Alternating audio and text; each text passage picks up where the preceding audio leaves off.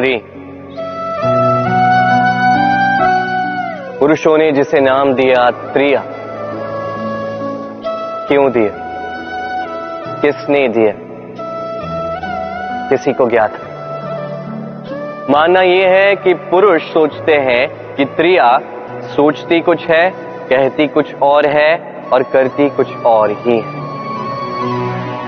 परंतु क्या यही सत्य है? वास्तविकता यह है कि त्रिया वो चरित्रहीन पुरुष है और कोई नहीं।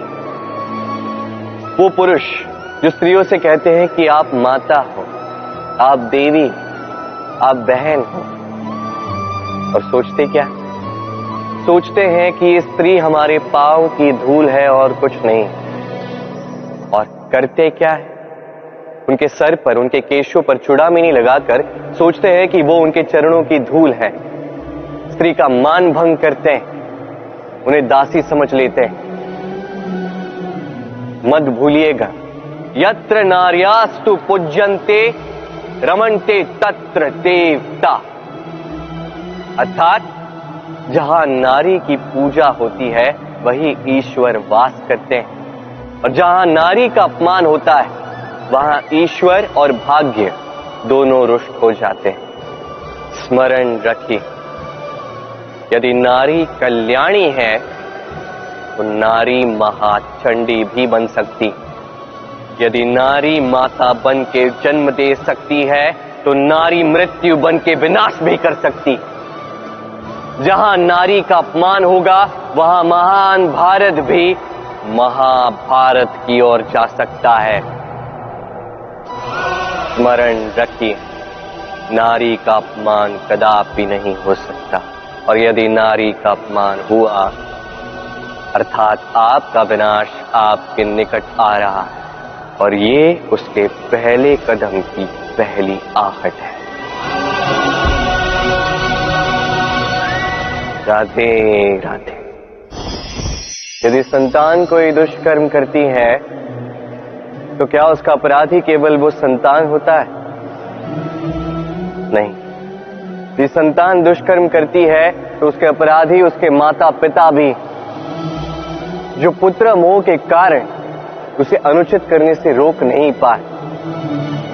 अपराधी उसके पिता माँ भी है, जो अपने उत्तरदायित्व के बोझ के कारण कभी परिवार पर ध्यान नहीं रख पाए। उस संतान को कभी दंड नहीं दे पाए। अपराधी उसके गुरु भी हैं। जो अपने शिष्य के ये कुकृत्य देखकर भी उसे प्रताड़ित नहीं कर पाए। एक भावी राजा का कर्तव्य है कि प्रजा के समक्ष वो एक उत्तम उदाहरण प्रस्तुत करे। परंतु यदि इतना अनुचित उदाहरण प्रस्तुत हो रहा है तो माता पिता का, घर के बड़ों का ये कर्तव्य है कि वो उसे वहीं पे रोक दे। या तो प्रेम से, या तो दंड देके यदि नहीं रोका गया तो महाभारत अवश्यम भावी है। आपने कभी इत्र लगाया है? एक श्रेष्ठ इत्र का गुण होता है। उसे लगाने के पश्चात अनेक दिनों तक उसकी सुगंध नहीं जाती। फिर आप वस्त्र बदल लो, या वैसे ही रहने दो। ये सुगंध रह जाती अब मान लीजिए, ये इत्र आपके कर्म है और आपका शरीर, आपके वस्त्र, आपका जीवन। जैसे श्रेष्ठ आपके कर्म होंगे, उसी के अनुसार ये संसार आपको जानेगा। यदि आपके कर्म श्रेष्ठ रहे तो जीवन भर जानेगा, जीवन के पश्चात भी आपको नहीं भूलेगा।